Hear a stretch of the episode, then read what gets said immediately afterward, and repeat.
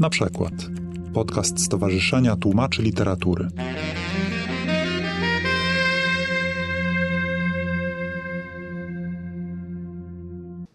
Dobry wieczór Państwu. Witam na spotkaniu z Piotrem Zomerem, tłumaczem poezji amerykańskiej. O książce, która rośnie, jest coraz większa. e, Jest o krok od rozpączkowania się na dwa tomy, zapewne, następnym razem. I chciałem może zacząć od tego, Piotrze, jak ta książka właściwie się nazywa? Czy ona się nazywa O krok od nich, czy Piotr Zomer O krok od nich? I co to właściwie jest za książka? Bo jak się tak przyglądam spisowi treści, to antologia to to nie jest, bo nie jest po Bożemu ułożona chronologicznie. Trzeba by chyba zacząć od Williama Carlosa Williamsa i tak dalej, a u ciebie wszystko się zaczyna od Reznikowa. Tak, trzeba zacząć od Williamsa, a nie od Reznikowa. No, ale to jest trochę specyficzna sytuacja, kiedy punkt widzenia antologisty nie ma wiele wspólnego z układem chronologiczno-osobowym, takim do którego być może kurs uniwersytecki na przykład kazałby czytelnika takiej książki przygotować. Prawda, że to będzie jakaś opowieść o zdarzeniach językowych, które się ułożą w jakąś zgrabną chronologię. No nie jest tak. Nie jest tak dlatego i może od razu powiem słówko o tym, dlaczego ten Reznikow jest na początku, achronologicznie. Dlatego, że wydaje mi się, że Williams, który byłby naturalnym początkiem, no bo był rewolucjonistą poetyckim i taki był fajny generalnie i taki ważny w Ameryce, to mnie się wydaje, że on się opatrzył, że on spowszedniał poza językiem amerykańskim. Nie jestem pewien, jak w amerykańszczyźnie. W polszczyźnie wydaje mi się, że Williams cokolwiek spowszedniał, choć on miał swoich ciekawych uczniów, że tak powiem, bo wielu najciekawszych poetów polskich to byli wdzięczni uczniowie i wdzięczne uczennice wielu poetów obcych, ale mimo wszystko minął jakoś czas Williamsa, a nawet powiedziałbym, że od czasu do czasu słychać u niego pewne takie tony patrycjuszowskie, samozadowolenstwa jakiegoś.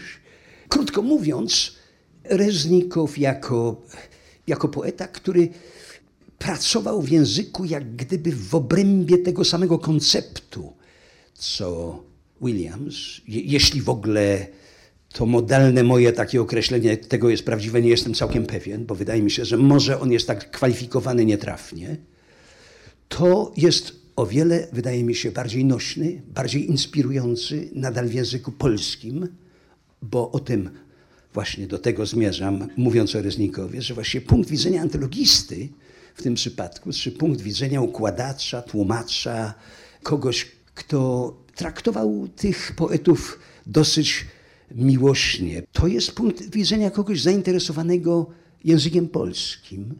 Także w tym sensie, w jakim można sobie wyobrazić rozpychanie tego języka przez jakieś obce miazmaty, przez wprowadzanie do, do języka polskiego, znaczy, jak ja mówię, wprowadzanie do języka polskiego, muszę się z tego wycofać. Wprowadzanie, no to to, to jest taki, taki, taki projekt, jak to się dzisiaj gada projekt. Nie, nie, żaden projekt, nie. Znaczy miłosne nastawienie do różnych rzeczy i ciekawość pra prawdopodobnie, ale no to nie są składniki, które budują antologię po Bożemu, o której mówiłeś. To nie są składniki, które budują antologię chronologicznie. Nie, mnie się wydaje, że Reznikow jest o wiele żywszy w języku, o wiele ciekawszy w języku od, od Williamsa. W ogóle nie porównanie, mnie się zdaje. To, co wczoraj, bodaj to było wczoraj, powiedziała Marjorie Perlow na wykładzie o Reznikowie, bo byłem ciekaw. Piotr się zagotował wtedy. Nie, skąd nie? Stuliłem mu uszy, nie powiedziałem ani słowa, ale spytałem ją, czy mam dobre wrażenie, że ona tego, tych obiektywistów nie lubi, ale ona oczywiście lubi Żukowskiego, bo o nim coś napisała. W zasadzie o obiektywistach nie, nie, nie pisywała. A Reznikow to powiedziała too prosy. Hmm. No to jak tak się słyszy język Reznikowa, muszę powiedzieć, to co się słyszy? A jednak ten Reznikow e, momentami podobny do Williamsa i takie, i takie są te, szczególnie te jego krótkie wierszyki, które dajesz na początku, czasami naprawdę brzmią po Williamsowsku, na przykład, może zacytuję tylko trzy linijki. Bądź tak dobry. Wokół rozkopów przysiadła chmara jasno-czerwonych lamp. No tak, no, no, no owszem, no tak, no naturalnie. Tam, tam, tam to się kończy zresztą po angielsku inaczej, bo ta, ta składnia no, jednak po polsku nie pozwala tego dać, tego has settled na końcu. E, więc to się kończy tymi lampami i w związku z tym te lampy są takie rzeczowe i on, on może jeszcze bardziej po polsku jest rzeczowy, czyli Williamowo-Carlosowaty niż po angielsku. No tak, ale ja ci powiem, taki, ja lubię ten przykład, znaczy i, i rzucę go, dobrze, z, z pamięci. Taki cytat z Reznikowa, on po angielsku brzmi tak, to jest bez tytułu, bo on układał te wiersze prze- przeważnie, takie długie sekwencje numerując je w dodatku. Ale zmieniał te numery, nawiasem mówiąc, zależnie od edycji. To, co było kiedyś numerem 79 w cyklu Jerusalem the Golden, to potem może być 13 nawet, numerem w jakimś innym układzie. Ten wierszyk brzmi What are you doing in our street among the automobiles?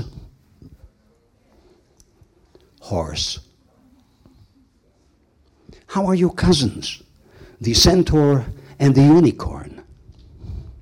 No, to ja bym powiedział, że to lepiej, to znaczy to też jest niby w tej takiej, w takim, w takim w obrębie tej przestrzeni, którą uznajemy za przestrzeń Williama Carlosa Williamsa, to jest krótkie, to jest, to, to, mówi, to mówi konwersacyjnie, to się, to jest rzeczowe, bo się zwraca do kogoś, tu jest jakiś woka, znaczy znak, znak zapytania, w tych dwóch zdaniach są dwa znaki zapytania, a jednocześnie mnie się wydaje, że to o wiele lepiej charakteryzuje jego zainteresowanie językowe, i muzyczno-językowe, że tak powiem. I tutaj jeszcze raz piję do Marzy Perlow.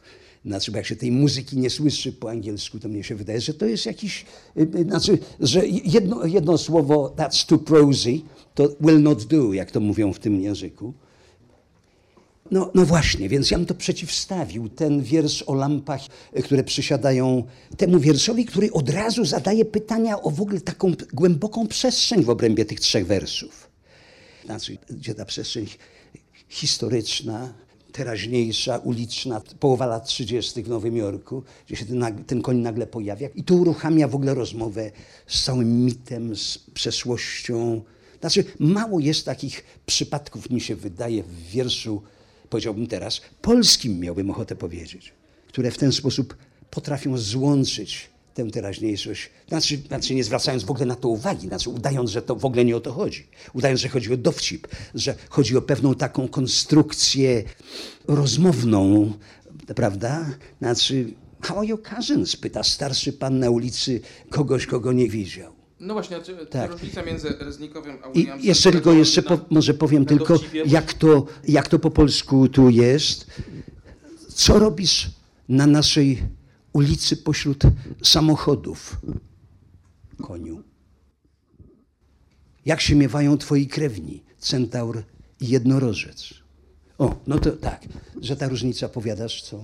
Na dowcipie polega, że, że Williams troszeczkę zbyt suchy jest dla ciebie. Jak, jak się czyta, jak się czyta e, posłowie twoje, e, e, to Williamsowi po, poświęcasz tam niewiele miejsca i można odnieść wrażenie, że masz z nim jakiś problem z Nie, Williamsem. to skąd? Ja go, to, to, są przykłady, które ja, większość tych przykładów ja zrobiłem w 72 roku. Y, I jakoś się nie paliłem do dodawania ich poprzednio, ponieważ wydawało mi się, że on jest taki o, osłuchany. Jakoś może za wcześnie mi się tak wydawało, ale teraz pomyślałem, że może go da mnie. Nie mogłem dać Marian Mo, bo jakoś wtedy, jak myślałem o niej, to ona była zaraz wzięta przez Julię Hartwig, która zrobiła ładną książkę z przykładami Marian Moore. I pewnie, gdyby tej książki nie było, to pewnie zamiast Williamsa bym, bym ją dał. Ale myślę, że po co więcej, ten Williams jest fantastyczny w ogóle. I ja nie sądzę, żeby tam nie było poczucia humoru u niego. Nie, tylko to nie jest, to nie jest żydowskie poczucie humoru, jeżeli wolno mi użyć tego zwięzłego skrótu. Prawda? Bo ten, jednak część tej, tej zabawy językowej i melodii językowej z całą pewnością polega na tym, że tutaj, że my gramy submową języka angielskiego delikatnie od czasu do czasu. Mimo, że on się strasznie starał, żeby tego nie robić, on nie był w stanie tego nie zrobić. U Reznikowa chyba też wchodzą, taka melancholia wchodzi, no przejmujący wiersz, który doszedł tak, w porównaniu z poprzednią edycją tej książki. Reznikow został ten sam, ale pojawił się długi wiersz Kadysz poświęcony matce. I to rzeczywiście zupełnie nie Williamsowski wiersz. Bardzo osobisty, bardzo smutny, przejmujący. Wydaje mi się w ogóle, że w międzyczasie, tak zwanym, czyli to 10 lat temu, tak, e, pojawił się pierwszy okrok od niej. 12. 12. E, teraz, tak jak przeglądałem spis treści, bawiłem się w zabawę Znajdź różnicę. Dużo doszło poematów, czy długich wierszy, ale poematów. U, u Reznikowa doszedł Kadysz, u Ohary doszedł Pamięci moich uczuć, u Kołka bardzo piękny wiersz o poezji, e, Sztuka poezji. Ars Poetica. Ale to są długie formy. Czy to znaczy, że przez te 12 ostatnich lat jakoś cię e, tu długie formy e, wciągnęły?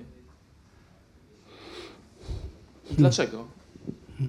No jakoś tak wyszło, y, najwyraźniej tak wyszło, ale, ale nie, to tak, tak bym nie powiedział. Po prostu może chyba wtedy zdążyłem tylko z y, autoportretem we wypukłym lustrze Asberego i ponieważ y, zawsze lubiłem In Memory of My Feelings i nie, nie, nie sądziłem, prawdę mówiąc, że ja to zdołam zrobić, bo on jest wariacki, trudny i a ja lubię chodzić na łatwiznę, więc myślałem, że tego nie zdołam zrobić. Sztukę poezji kołka zawsze chciałem zrobić i tu sądziłem, że kiedyś to w końcu zrobię. No ale przede wszystkim jakoś myślałem o tym, że jak ja pokazuję Ashberego jednym poematem i on ma jeden, jest jeden autor, jeden nowojorczyk, który ma jeden długi poemat, a ani O'Hara, ani Skyler, Skylera nie było wtedy. Skyler jest nowy. To jest nowy uczeń w klasie.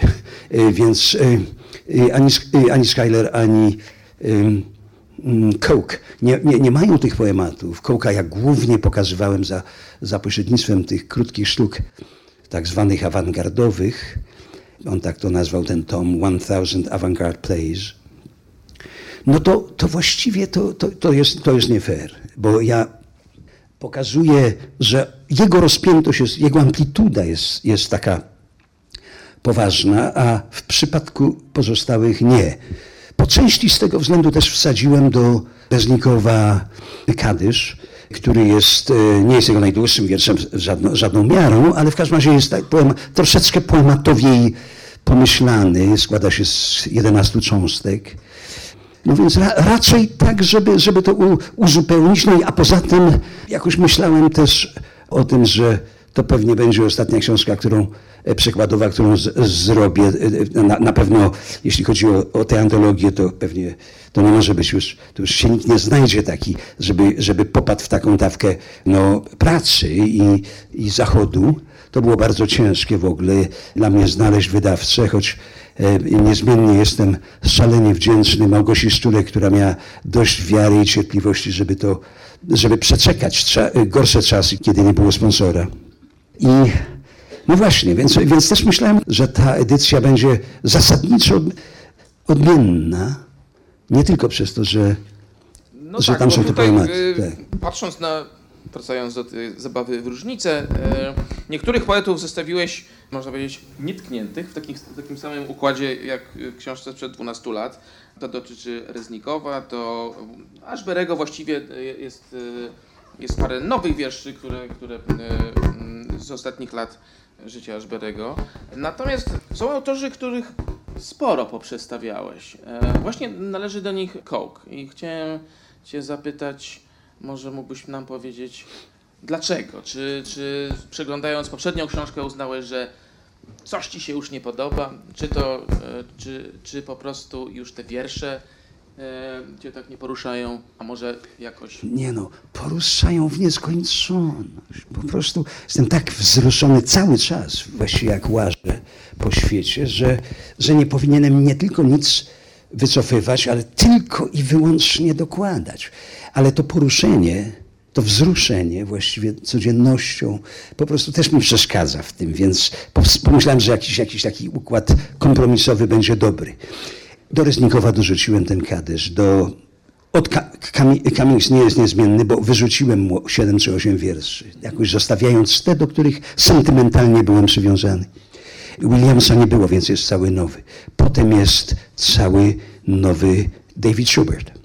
Potem jest, e, już nie pamiętam co tam dalej jest, bo to jest gru, gruba książka. Jest, no, jest Skyler. Tak, no tak, ale do, do też do, dorzuciłem jeden wiersz. Do Lowella dorzuciłem sześć czy siedem wierszy z Life Studies, których to Life Studies przedtem nie było. Czyli zaczynam od Life Studies, takiego przełomowego, jak mówią, tomu e, w połowie XX wieku w Stanach, i, a z całą pewnością dla Lowella też. Ginsberga pozostawiłem bez zmiany, bo choć wielkiego przekonania do różnych rzeczy jego nie mam, to wydaje mi się, że on był wystarczająco interesujący w tej dawce wierszy, którą, którą dałem, żeby to zostawić nie ruszając.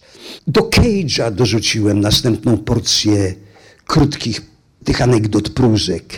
Aha, do Franka O'Hary dorzuciłem za dwa wiersze, w tym ten poemat długi, do Asberego no, też sporo, tak.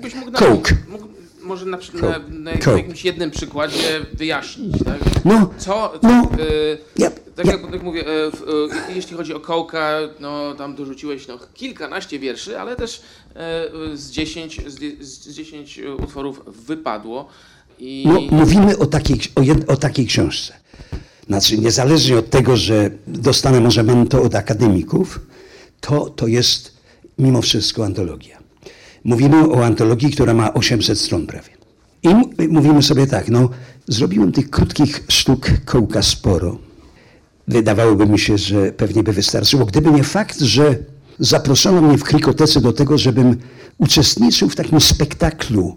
Oni to nazwali 13 sztuk awangardowych, bo to tak miało być na początku, ale wcisnąłem im jeszcze pięć bo to było być za krótkie i jeszcze w dodatku sam, kazali mi tam zagrać w tym, w tym spektaklu. Więc jakoś byłem z tym kołkiem przez dłuższy czas y, blisko. No i w związku z tym jeszcze dorobiłem parę rzeczy do tego spektaklu, które mnie zresztą ciekawiły tak czy śmak. No i jak mówimy o książce, która ma 800 stron, w której kołk ma zaskakująco dużo, jak stwierdziłem potem, tych wierszy. On ma, on ma tutaj 70 kilka kolumn, czyli mniej więcej tyle, ile ma John Ashbery, co wydawało mi się zaskakujące jakoś, ale, ale nie, nie walczyłem z tym impulsem, bo Ashbery jest o wiele lepiej znany. Coke jest właściwie traktowany, był traktowany moim zdaniem tak jak na ile wolno mi było i dzisiaj tę pamięć przywoływać, na, na ile wolno mi było oceniać stosunek różnych poetów i krytyków do Kołka w, w, czasie, kiedy on żył i kiedy bywałem w Stanach często i znałem go dosyć, nie najgorzej, to wydawało mi się, że traktują go generalnie per noga, jako kogoś, kto przede wszystkim jest poetą humorystycznym. A jak wiadomo, w polskiej tradycji to jeszcze mocniej siedzi ten, ten punkt, że jak ktoś pisze humorystyczne rzeczy, no to to nie może być poważne. A jak nie może być poważne, to nie jest solenne. Jak nie jest solenne, to nie jest ważne. Jak nie jest ważne, to nie może być to może małą próbkę Czy... tego, e, tego humoru? No dobrze, tak. E, ja bardzo lubię, i tutaj lubię te rzeczy, jest, są wariacje na motywie z Williama Carlosa Williamsa. To może najpierw tego Williamsa, od którego to się wszystko wzięło. E, no to jest z tego e, słynnego wiersza, czy właściwie notatki przyklejonej na lodówkę. Chcę tylko powiedzieć, że zjadłem śliwki, które były w lodówce i które ty najpewniej schowałaś na śniadanie. Nie gniewaj się, były pyszne, słodkie i takie zimne. Wariacje na motywie z Williama Carlosa Williamsa. Porąbałem dom, na który oszczędzałaś, żeby w nim latem zamieszkać. Przykro mi, ale był ranek, nie miałem nic do roboty, a jego drewniane belki były takie kuszące. Dwa. Razem zaśmiewaliśmy się na widok Malw a potem ja spryskałem je ługiem. Wybacz, po prostu sam nie wiem, co robię. Trzy. Oddałem pieniądze, które odkładałaś na następne 10 lat życia. Człowiek, który o nie poprosił, wyglądał nędznie, a na werandzie mocny wiatr marcowy był taki jędrny i zimny. Cztery. Wczoraj wieczór poszliśmy na dancing i złamałem ci nogę. Wybacz. Byłem niezdarny i chciałem cię mieć tu na oddziale, gdzie jestem lekarzem. Znaczy, y, to jest wczesny wiersz Kołka, bardzo znany, bardzo często antologizowany, po części antologizowany dlatego, że myślę, że on jest krótki. On napisał sporo dłuższych wierszy i sporo poematów, które też są bardzo dowcipne, ale ten dowcip bardziej krąży. Tu on jest tak skupiony na naśladowaniu tej melodii, prawda? Bo to, co jest ważne dla Williamsa w tej nakładce, bo on właściwie pisze na, cztery nakładki na, na melodii Williamsa i na takim koncepcie syntaktycznym właściwie, to jedzie i tym, i tym. No, jak syntaktycznym, to oczywiście ta melodia musi być podobna, bo jak syntaksa jest podobna, to, to i melodia jest podobna. No więc... Y bo zacząłeś mówić o tym braku powagi Kołka, który no tak, no, dyskwalifikuje w oczach... No, w, w, oczach, w, w, oczach wielu, krótko mówiąc, wielu obywateli mainstreamowych i obywatelek mainstreamowych, nie był wart poważnego potraktowania, moim, moim zdaniem. Pamiętam, jak dla jakiegoś wystarczającego pewnie powodu mnie zaproszono na taką panichidę poświęconą mu do, do New School i to była duża sala i, i różni poeci czytali, na tym to polegało, jak, jak wybierali jakiś wiersz albo dwa wiersze Kołka, żeby mu złożyć hołd, mówili jakieś trzy zdania na ten temat. No i ja wybrałem dwie czy trzy krótkie, krótkie sztuki z, tego, z tej książki 1000 Avantgarde Plays. Przeczytałem je, prowadził to taki obywatel, który się nazywa Edward Hirsch.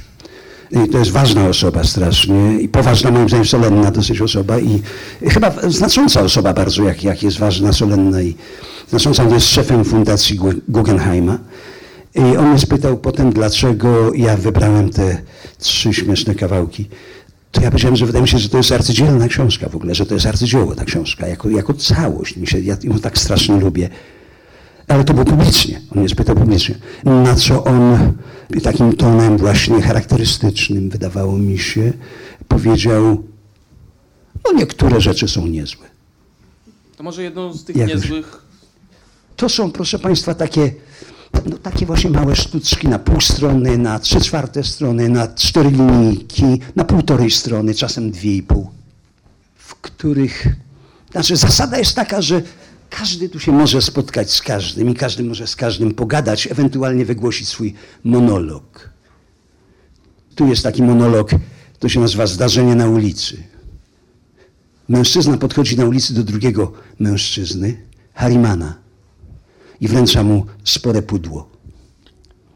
Mężczyzna. Harimanie, przynoszę ci to pudło pełne kulek. Kulek z drewna i kulek ze stali. I kulek pokrytych złotem. Kulek z żołędzi, kulek z nylonu, kulek z porfiru i ze starego srebra. Wszystkie kulki, jakie można sobie wyobrazić, stworzone przez człowieka. Mężczyzna wychodzi. Albo, albo tak. Jeszcze jeden tylko. On się nazywa Psia krew po francusku. Depart malgache. I tu występują dwie postacie. Bez początkowych didaskaliów. Afryka. Madagaskarze. Czemu odchodzisz? Madagaskar. Nie wiem, ale wiem jedno, jest już 250 milionów lat temu i muszę odejść. Afryka. Pełna lemurów i ogromna wyspa. Gdzie się podziejesz? Madagaskar. Nie wiem, chyba po prostu gdzieś na morzu, jeśli chcę uratować moje lemury, muszę odejść. Afryka. Żegnaj. Madagaskar wypływa na Ocean Indyjski. I Afryka mówi dalej: O addio, dolce Madagaskar. Muzyka malgaska. Wspaniały poemat, y, sztuka poezji, też jest oparty na dosyć dowcipnym koncepcie, mianowicie czegoś, co wygląda jak wykład, pouczanka dla poetów, jak pisać poezję. Piękne y, są fragmenty, poemat jest długi, nie przeczytam jego całego. Jak sądzisz, co z tego można brać poważnie, naprawdę? Taki fragment przeczytam, skoro dzisiaj, dzisiaj rozmawiamy o, o przekładzie. jest taki moment, gdzie Coke pisze o, o niepokoju, jaki, jaki e, poeci odczuwają, e, m, myśląc, że tracą talent. I pisze tak. Prawda jest moim zdaniem taka, że talentu się nie traci, choć może się gdzieś zawieruszy. W naszych usiłowaniach, żeby trwać w przeszłości, w bezowocnych przedsięwzięciach mających zadowolić tych, których, gdyby dobrze im się przyjrzeć, nie chcielibyśmy zadowalać, w librettach operowych, a nawet gdzieś we własnym życiu. Ale prawie zawsze można go odnaleźć, na przykład próbując nowych form albo poza formami, a raczej w ich pozornym braku. Pisząc strumieniem świadomości, albo jeszcze inaczej, robiąc trochę przekładów. Co ty myślisz o tym robieniu przekładów jako sposobie na Na przetrwanie przetrwanie, niepisania. na odnajdywanie talentu A, utraconego? no właśnie. No, my, myślę, że to jest generalnie ten wiersz, ten poemat. Myślę, że to jest generalnie serio. Myślę, że większość tych su sugestii Kołka, bo on ma wiele instruktażu, wiele instrukcji daje w różnych swoich wierszach. To jest taka formacyjna, zresztą wydaje mi się, cecha Nowojorczyków, że właściwie u niego, ja bym powiedział, wbrew tej reputacji, której on zaznaje, czy zaznawał, że właściwie u niego prawie nie ma, nie ma żartów. To, to, są, to jest na serio. To, to nie jest na, dla jaj, tylko to jest na powagę. Inaczej mówiąc, to są poważne sugestie, to jest poważny wykład na temat tego, co należałoby wiedzieć o sztuce poezji, o pisaniu wierszy.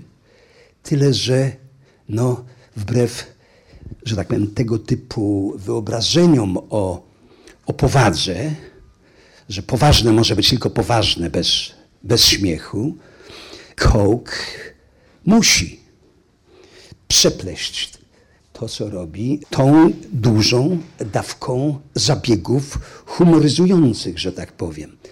I tylko, tylko tak bym skomentował pytanie Twoje o, o to, czy to jest serio, czy to jest dla śmiechu. Mi się wydaje, że to jest kompletnie serio, że tam jest parę zdarzeń, które są może zabawowiej potraktowane, parę przygód syntaktycznych i parę pomysłów, że tak powiem, są zabawowi potraktowane, ale w zasadzie to jest kompletnie serio e, wykład. Zresztą w, jak najlepszej tradycji e, l'art poétique i, i tak dalej. Tyle, że właśnie e, napisany w drugiej połowie XX wieku i on, jest, i on chyba jest życiodajny, on jest żywy, on jest, on jest dziarski czy przekład, no mnóstwo rzeczy można robić. On mówi o mnóstwo, e, e, tak, no przekład chyba jest ożywczy. Przekład jest rzeczą, y, tak, jeśli się wie, co, dlaczego co się chce przełożyć, to wydaje mi się, że to jest ożywcze. No, znaczy po to, żeby to było ożywcze, to pewnie trzeba by dobrze wybrać, wyobrazić sobie, że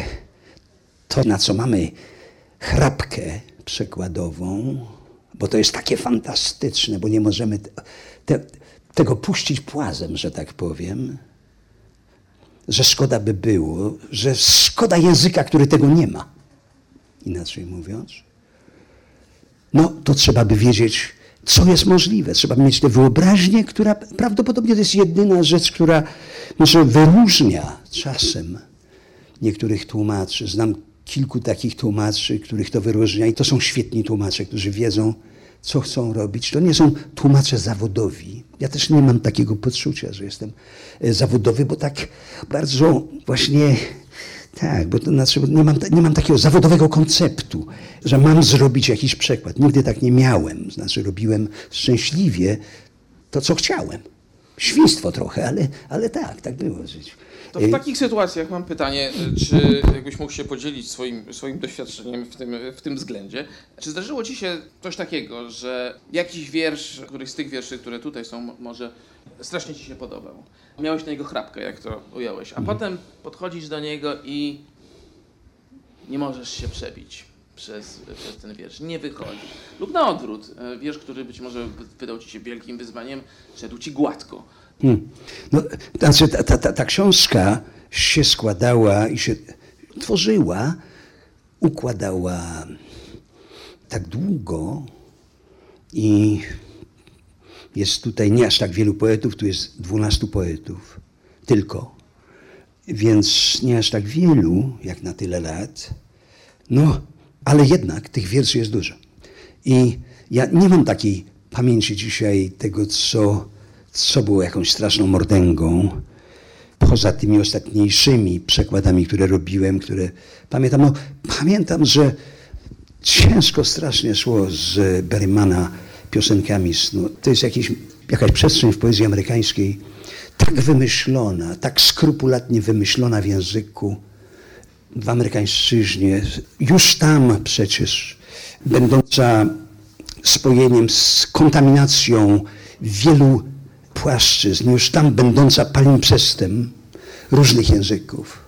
I to po części języków takich, które po polsku są w ogóle nie do, nie do wyobrażenia. To znaczy, to co my zazwyczaj robimy z przekładem jakiejś gwary, jakiej, jakiegoś dialektu, jakiegoś czegoś, to zazwyczaj my jesteśmy zmuszeni z uwagi na schomogenizowany kształt polszczyzny, przynajmniej tej polszczyzny, którą najczęściej używamy, że wyobrazić sobie, co zrobić z tą mową czarnych i obecnością pana Bącza w języku polskim, to jest właśnie bardzo ciężkie, nie, nie przeszedłszy tego historycznego doświadczenia.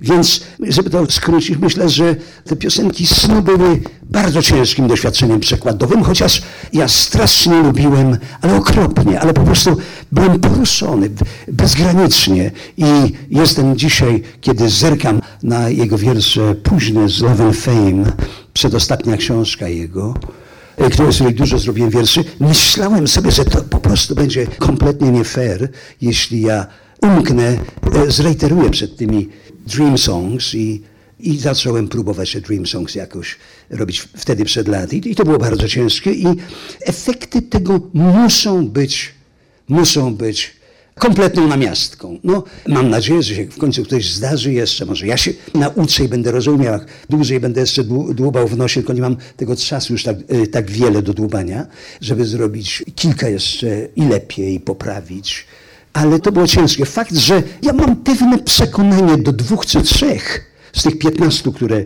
zrobiłem, to mi się wydaje nie najgorzej. Ja, ja sobie pozwolę przeczytać jeden, dobra? To jest czwarta piosenka snu. Ja to tak nazwałem piosenki snu, ale czy to akurat musi tak być, to nie musi tak być przecież. To jest taki sławny wiersz jego, który się zaczyna od incipitu. Filling her compact and delicious body napychając to jędrne i wyborne ciało kurczakiem z papryką, musnęła mnie po dwakroć wzrokiem.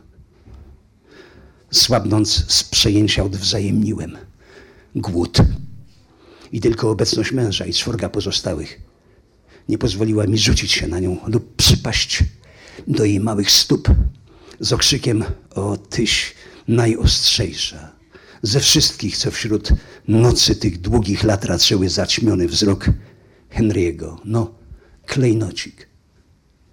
Natarłem desperacko. Na spumoni. Pan Kostuch. Znaczy się pełno na świecie panienków do spożycia. Włos czarny, cera latynoska, brylanty, oczy opuszczone, ten flejtuch przyniesie zażera. Ona naprzeciw na jakich siedzi wspaniałościach. Gwar restauracji. Mogłaby równie dobrze siedzieć tak na Marsie. Gdzie się to wszystko tak spaprało? Powinno być jakieś prawo przeciw Henryemu. Pan Kostuch jest. To są takie osiemnastowersowe wiersze, złożone z trzech strofek. Tam występuje Henry, taki tak zwany, on go tak nazywa w takiej przedmowie, Amerykanin w średnim wieku. Strasznie nudne jest to imię po angielsku Henry. I, no i ten pan Bones, który mu, z Minstrel Shows, który mu czasem towarzyszy w rozmowie. Czternasty. O z incipitnym Life, Friends is boring. Życie, kochanie, jest nudne. Nie można tak mówić. W końcu niebo błyska, wzdychają oceany. My też błyskamy i czemuś tam wzdychamy. W dodatku matka mówiła mi, gdy byłem chłopcem, jak automat. Otóż ciągle oznajmiać, ci nudno, to znak, że nie masz żadnych bogactw wewnętrznych. Dziś widzę, że nie mam bogactw wewnętrznych, bo mi do obrzydzenia nudno. Nudzą mnie ludziowie. Literatura nudzi szczególnie wielka.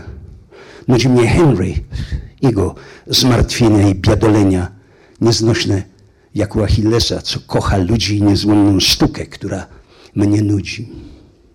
A od tych spokojnych wzgórz i dżinu można skonać. I jakiś cudem pies wziął zapas skóry i kości też i poszedł sobie gdzieś w góry, nad morze albo do nieba, pozostawiając z tyłu mnie powiew ogona. Wydaje mi się, że Berryman i Lowell w tym tomie troszeczkę odstają. Są trochę, przepraszam, z innej pary kaloszy. Kiedy czyta się twoje posłowie, szkic na koniec, dużo mówisz o nowojorczykach, mówisz dużo o Ashberym, o Koch, mówisz o szkole nowojorskiej takiej poszerzonej, to znaczy zaliczasz do tej szkoły nowojorskiej Reznikowa, Schuberta, który rzeczywiście, kiedy czyta się, czyta się jego. Te, ja odniosłem takie wrażenie, czytając przekłady Twoje Schuberta, że on brzmi jak O'Hara momentami. I chciałem Cię zapytać, jak to jest, że, że ta szkoła nowojorska jest tutaj takim, takim głównym punktem odniesienia i cały Twój szkic jest, jest właściwie szkicem na temat szkoły nowojorskiej, jej estetyki. Czy to jest antologia Szkoły Nowojorskiej? Taka? No, no więc tak, po pierwsze to jeszcze tylko dopowiem, co mi się tłumaczyło, bo podzieliłeś to na to, co się tłumaczy, gładko i niegładko. To ja bym powiedział, że nic w ogóle w życiu mi się nie tłumaczyło gładko. Bo jak coś się kochało i się chciało przywlec do polszczyzny, to, to trzeba było to po prostu zrobić. Przynajmniej do tego stanu do, dowlec to, iżby to no, na moje ucho, na ucho moich bliskich, którym to zawsze czytałem, przyjaciół, lubiłem to czytać na głos, żeby to usłyszeć po prostu, żeby to mi zagrało albo nie zagrało. Ja w ten sposób właściwie się dowiaduję, ile jeszcze mnie roboty czekało, tu się dowiadywałem. Więc tak na temat drugiej części twojego poprzedniego pytania, jeśli chodzi o to, czy coś łatwo. Łatwo to nie ma, łatwo to gdzie indziej, moim zdaniem. Natomiast czy to jest antologia z szkoły nowojorskiej wokół tego, tej kwestii? No, no tak, no mnie się wydaje, że jeżeli ci czterej koryfeusze, nowojorczycy, O'Hara, Ashbury, Coke i Skyler, jeżeli ta czwórka zajmuje, uprzytomniłem to sobie dzisiaj, przeglądając tuż przed wyjazdem z domu E, właściwie co ja, co ja wiem o tej książce, bo do niej prawie nie zaglądałem. Tak mnie ona wykończyła, że prawie do niej w ogóle nie zaglądałem po, po tym, jak wyszła. Jest tego 300 stron, tych czterech. Ósemka ma 350 stron.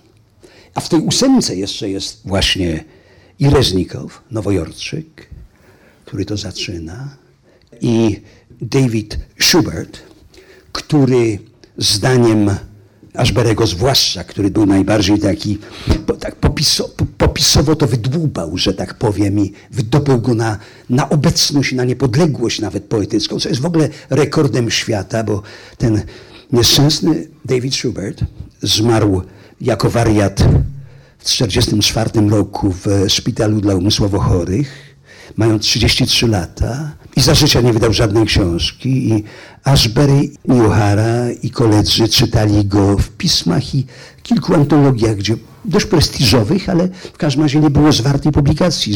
Wdowa po nim zdołała wydać maleńki tomik, się nazywa Initial A, początkowe A, chyba mniej więcej, czy inicjalne A, który ma 67 czy 70 stron, więc to maleństwo, to znaczy to, czego dokonał John Ashbery w przypadku Schuberta, on wydłubał go, pokazał, przypomniał i uprzytomnił, że rzeczywiście jest tak, jak on w tym szkicu o nim mówi.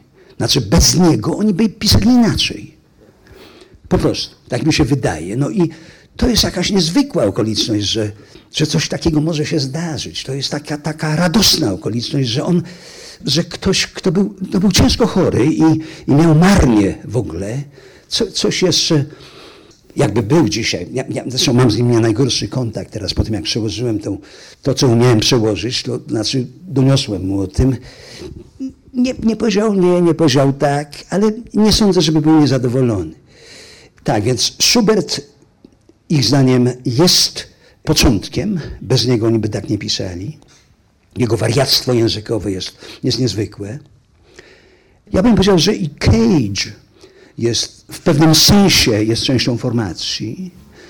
Nie wiem, czy da się powiedzieć, chyba tak by się nie dało powiedzieć, że tak by akurat nie pisali bez Cage'a, ale, ale ta, ten rozpęd Cage'a, jeśli chodzi o eksperyment i odwaga Cage'a, no musiała być szalenie inspirująca. I co więcej, on się przyjaźnili. To była część, to, to, to on był jak gdyby starsza część grupy. Wizualnie taką starszą częścią grupy był The Kunin prawdopodobnie.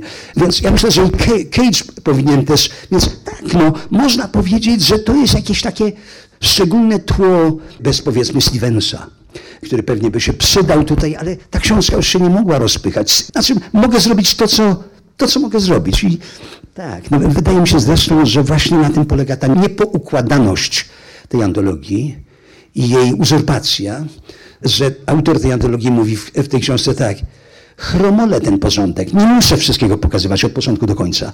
Mogę pokazać to, co mi się podoba i to wystarczy. A jak nie wystarczy, to trudno. No ale właśnie, ta szkoła nowojorska wybija się wybija. na pierwszy plan i chciałem cię zapytać, bo, bo to jest, bo Jedni to, mówią, że ta szkoła nowojorska jest, inni, że jej nie ma. To są akademickie kompletnie e, Dywagacje, de, de, tak. tak, deliberacje, Natomiast tak. jak ty byś to ujął? Co takiego w tej szkole nowojorskiej jest? Ja, ja myślę, że, że, że po prostu po dziś pociąga? dzień, po dziś dzień i długo chyba jeszcze to taki dzień nie nastąpi. Znaczy nie przekroczono w jakiś sposób taki, o którym byśmy się dowiedzieli.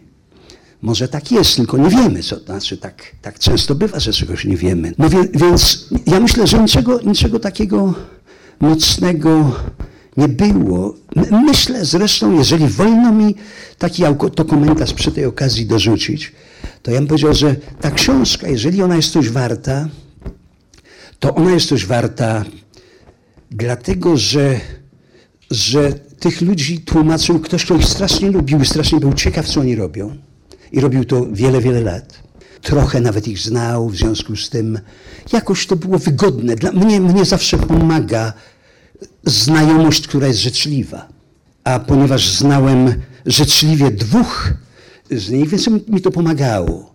A poza tym, no, obecność na przykład takiego pisma jak literatura na świecie miała znaczenie. Fakt, że myśmy mogli hołdować temu pomysłowi przez 25 lat za mojego czasu, że my się nie przejmujemy hierarchią zewnętrzną, tylko się przejmujemy hierarchią naszą, tak jak my słyszymy pewne rzeczy i nadzieją na to, co to robi w języku. To mi się wydaje, to był istotny składnik również dla mnie w tej książce przecież. Ta książka jest właściwie taką emanacją tego myślenia, ja bym powiedział. No i przede wszystkim obecność takiej niesłychanej formacji, jak ta czwórka.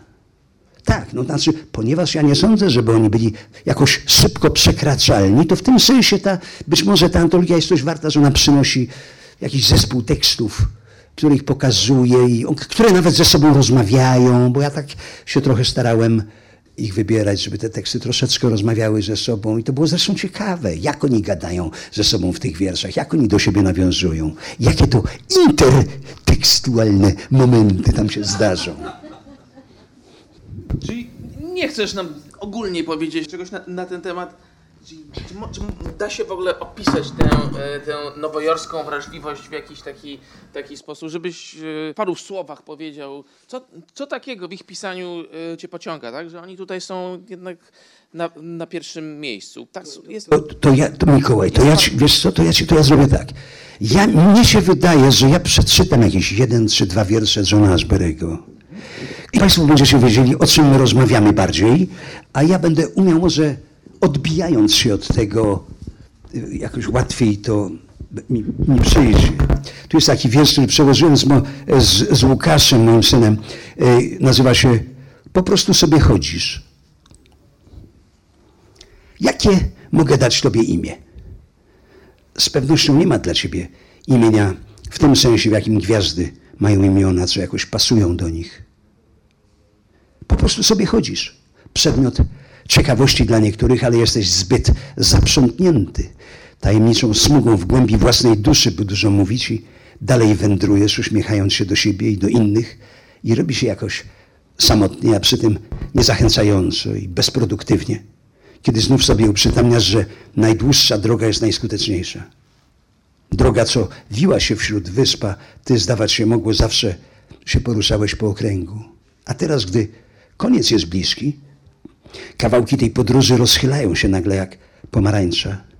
Wewnątrz jest światło i tajemnica i pokarm. Chodź zobacz. Nie dla mnie, ale dla tego wszystkiego. Lecz jeśli jeszcze tam będę, koniecznie musimy się zobaczyć. To ja, wiecie Państwo, to znaczy mi się wydaje, że ten, na przykład ten wiersz, no to, jest, to, to, jest, to jest wiersz, który mnie tak wzrusza szalenie, który jest niesłychanie czuły, zarzucano różne rzeczy Ashberemu. To jest wiersz, który jest niesłychanie czuły, ale kompletnie wyzbyty tego, co jest tym gorszym sentymentem wiersza, co bywa tym gorszym sentymentem wiersza. I wydaje mi się, że jest mnóstwo tego typu wierszy Washberego, czujnie powiedzianych, bardzo powiedziałbym przezroczyście. I nie wiemy, gdzie one nas doprowadzą. I one nas doprowadzają do takiego wzruszenia, że właśnie z trudem się daje to przeczytać. Tak człowiek jest wzruszony, jak to czyta. On powiedział, odbijając się od tego wiersza, że to jest jeden ze składników, nie, nie wydobywany jakoś pewnie czułość tych wiersz przesadnie u Johna Ashberego akurat, e, a pewnie u Nowojorczyków za bardzo, choć może dziś już lepiej się to rozumie, który również jest składnikiem tej sympatii, tej fascynacji tym, co oni robili w języku. Bo jedną rzecz powinienem może był powiedzieć wcześniej, że tak, znaczy można mówić o czułości w stosunku do przestrzeni, ludzi, zwierząt, ta cała urbanoflora, na przykład u Reznikowa albo, albo u Skylera.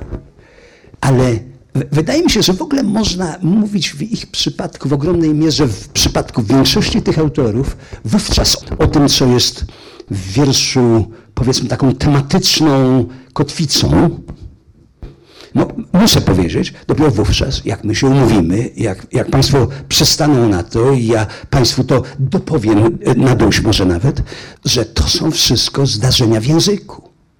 Że to są poeci ważni, tak samo Reznikow, jak i moim zdaniem, jak i Ashbery, dlatego że to są przede wszystkim zdarzenia w języku i one są tak zrobione, że właściwie nas nie obchodzi.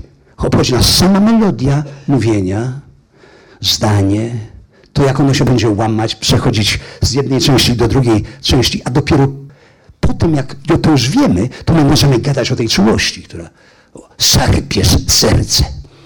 Nie mamy już czasu szczegółowo mówić o tym, jak te języki się zderzają, żeby się pochylić nad jakimiś konkretnymi przykładami, ale chciałem Cię zapytać o taki jeden moment w wierszu Kołka, znowu. Wiersz się nazywa Permanentnie i no, jest ciekawym opisem tego, jak to słowa się podrywają, flirtują ze sobą. I tak się zaczyna ten wiersz. Pewnego dnia na ulicy zebrały się rzeczowniki. Obok w swej ciemnej urodzie przechodził przymiotnik. Rzeczowniki były porażone, poruszone, odmienione. Nazajutrz podjechał autem czasownik i utworzył zdanie.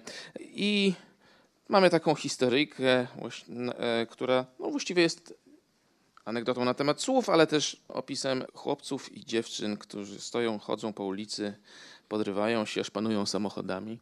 Po angielsku ten przymiotnik, który przechodził w swojej ciemnej urodzie, passing by in her dark beauty. A u ciebie ten przymiotnik zrobił się chłopcem.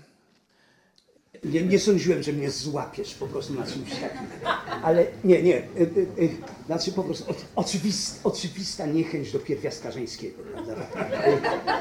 Można, można powiedzieć, bo, bo, bo przecież tu jest tylko jedna dama i do dodatku malarka.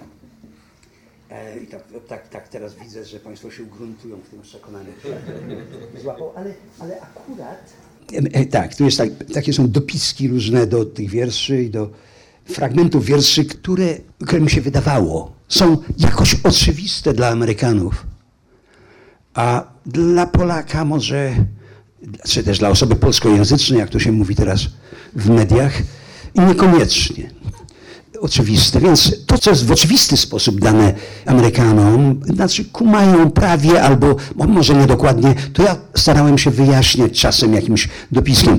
Tutaj przy wierszu permanentnie dałem taki dopisek, że to jest jeden z wierszy Kołka powtórzonych przez niego po latach w innej postaci. Mianowicie jest taka sztuka też, którą z tego zrobił permanentnie. Bardzo ładna, tutaj jest w tej książce.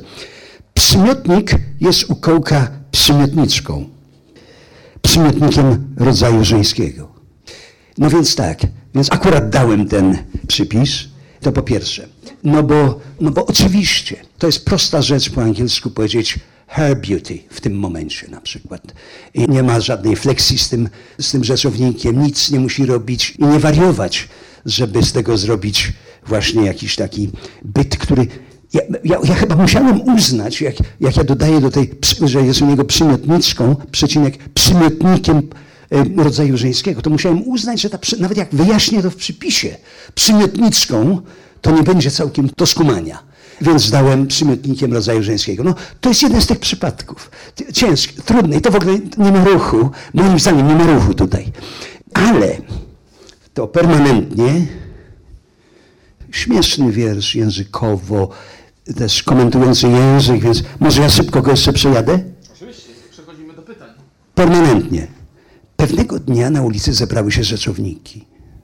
Obok w swej ciemnej urodzie przechodził przymiotnik. Rzeczowniki były porażone, poruszone, odmienione. Nazajutrz podjechał autem czasownik i utworzył zdanie. Każde zdanie mówi o czymś jednym. Na przykład Chociaż dzień, gdy obok mnie przyszedł przymiotnik, był ciemny i deszczowy, będę pamiętał tamten czysty i słodki wyraz twarzy, póki nie zniknę z powierzchni zielonej i urdzajnej ziemi. Albo, czy mógłbyś zamknąć okno, Andrew? Albo na przykład, dziękuję ci, ta różowa doniczka z kwiatami na parapecie zmieniła ostatnio kolor na jasno-żółty, od żaru idącego z fabryki kotłów, która jest w pobliżu. Wiosną Zdania i rzeczowniki leżały na trawie bez słowa. Tu i tam jakiś samotny spójnik wykrzykiwał i ale ale przymiotnik się nie pojawił.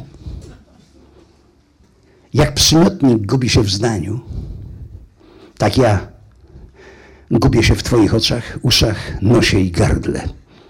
Zaczarowałaś mnie jednym pocałunkiem, który nigdy nie straci mocy, aż po zagładę języka.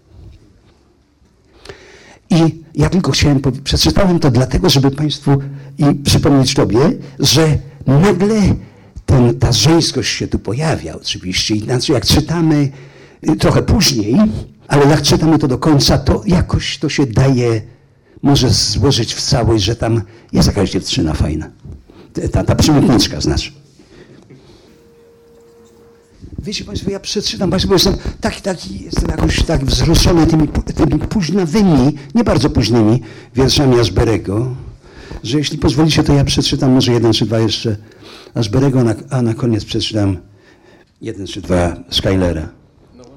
To się nazywa Życie jako książka, którą ktoś odłożył. Wymazaliśmy każdą literę, a cośmy powiedzieli, wciąż niejasno stoi jak inskrypcja nad wejściem do banku z trudnymi do rozczytania rzymskimi cyframi, co po swojemu mówią jakby nazbyt wiele. Czyśmy nie byli surrealistami?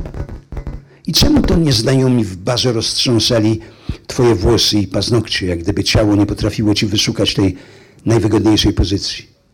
A ów dziwaczny przedmiot, twoja głowa, stawał się bardziej problematyczny z każdym zamknięciem drzwi. Rozmawialiśmy ze sobą o wszystkim, tylko o, o tyle, o ile. Lecz we właściwej kolejności. Więc jest to muzyka lub coś bliskiego muzyce, przemawiającej z dala. Wiemy tylko trochę, a ambicji więcej w nas niż trzeba, by naszej wiedzy nadać kształt owocu z chmury, co będzie nas osłaniać, póki nie odpłynie. Ale sok z niego gorzki. Nie mamy takiego w ogrodach, a ty musisz się wznieść do wiedzy z tym beztroskim sarkazmem i usłyszeć raz chociaż, że jej tam nie ma. Zostaje tylko dymy milczenie i starość, którą w jakiś sposób pojmujemy dzisiaj jako krajobraz. I spokój ponad wszelką miarę. I radość na ziemi. I zachwyt, który nadejdzie i który o nas nie wie. Może zanim przejdziesz do Skylera, y, jeśli mogę, chciałbym wyrazić swój zachwyt nad jednym słówkiem, którego użyłeś tłumacząc Skylera, mianowicie jest ten jego bardzo mm, znany, króciutki wierszyk, pierwszy wiersz, który w ogóle opublikował, Salute, który ty przetłumaczyłeś jako pozdrowienie. Czy przeczytasz ten wiersz, czy ja mogę go przeczytać? Z wielką przyjemnością, jeżeli mi dasz. Pozdrowienie. Przeszłość to przeszłość. A jeśli się pamięta to, co się myślało zrobić i nigdy nie zrobiło, czy nie wystarczy, że się pomyślało? Jak tamten plan, żeby zebrać z każdego po jednym, żeby z każdego gatunku koniczyny, stokrotki, pędzelka, co rosły na polu, gdzie stał domek, zebrać po jednym i zbadać je któregoś popołudnia, zanim zwiędną. Przeszłość to przeszłość. Pozdrawiam tamto nieprzebrane pole. No, otóż chciałem powiedzieć, że jak ostatnio trochę pisałem o Skylerze i... Mi, mi Mikołaj napisał książkę o Skylerze, więc tak czułem, że właśnie mnie zahaczy strasznie o coś, a, bo ja jej jeszcze nie czytałem, e, więc nie jestem przygotowany, ale, ale był kulturalny. Najpierw doktorat syna. Ten koniec, I salute that various field, kiedy pisałem o tym wierszu, jeszcze zanim twój przekład się pojawił, musiałem robić przypisy i rybki takie. Sam, sam tłumaczyłem na gorąco, na bieżąco te, e, te wiersze, o których pisałem, a których przekładów nie było lub nie ma. No i to słowo various, strasznie się nad nim namęczyłem. I ostatecznie zrobiłem coś strasznie kwadratowego, więc chciałbym powiedzieć, że to nieprzebrane na various uważam za znakomite. Dzięki. Wy, akurat wyszło.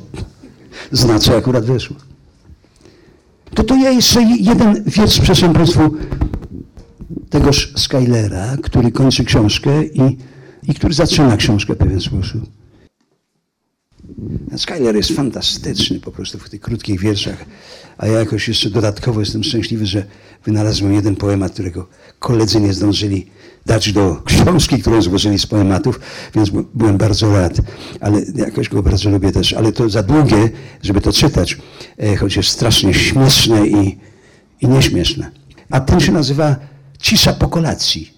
Dedykowany jest dla Barbary Gest, która uważała, że jest częścią kręgu choć wszyscy koledzy uważali, że nie jest żadną częścią kręgu.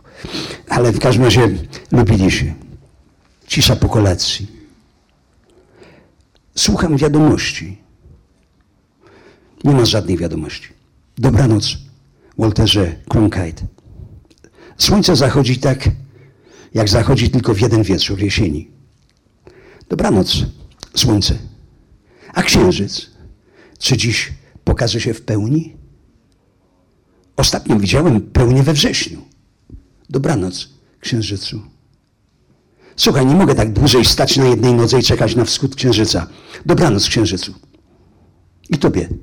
Dobranoc, niewierny czytelniku. I tobie. I tobie. I tobie. I ponieważ, ponieważ zacząłem tę książkę od, te, od takiej dedykacji z, ze Skylera i tobie, i tobie, i tobie, to jakoś wygodnie mi zakończyć nasze spotkanie dzisiaj tą końcówką. Dziękujemy. Dziękuję Państwu.